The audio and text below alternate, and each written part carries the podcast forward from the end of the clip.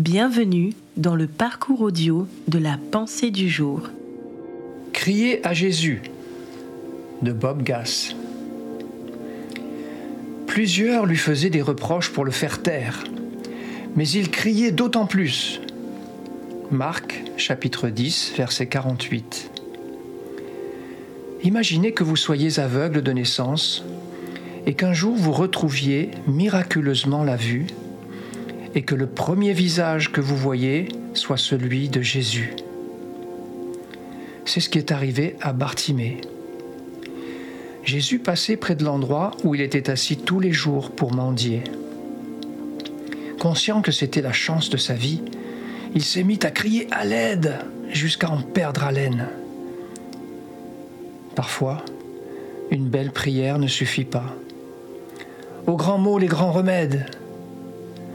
Parfois, il faut crier à Dieu du plus profond de son âme.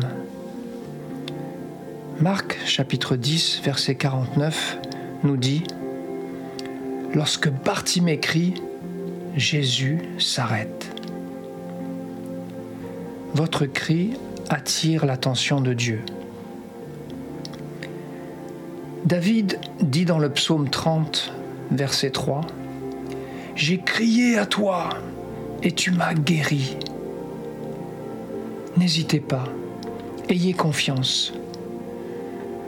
Approchons-nous donc avec assurance du trône de la grâce afin d'obtenir miséricorde et de trouver grâce en vue d'un secours opportun.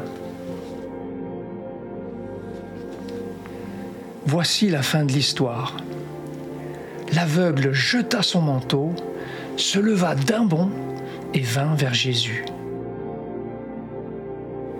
Il l'a fait pour deux raisons. D'abord, un manteau trop long aurait pu le faire trébucher. Ensuite, il portait des vêtements de mendiant. Pour s'approcher de Jésus, il faut être prêt à se débarrasser de tout ce qui se dresse sur son chemin la honte, l'échec du passé, les défauts, les limites que l'on a connues et les étiquettes que les autres nous ont collées.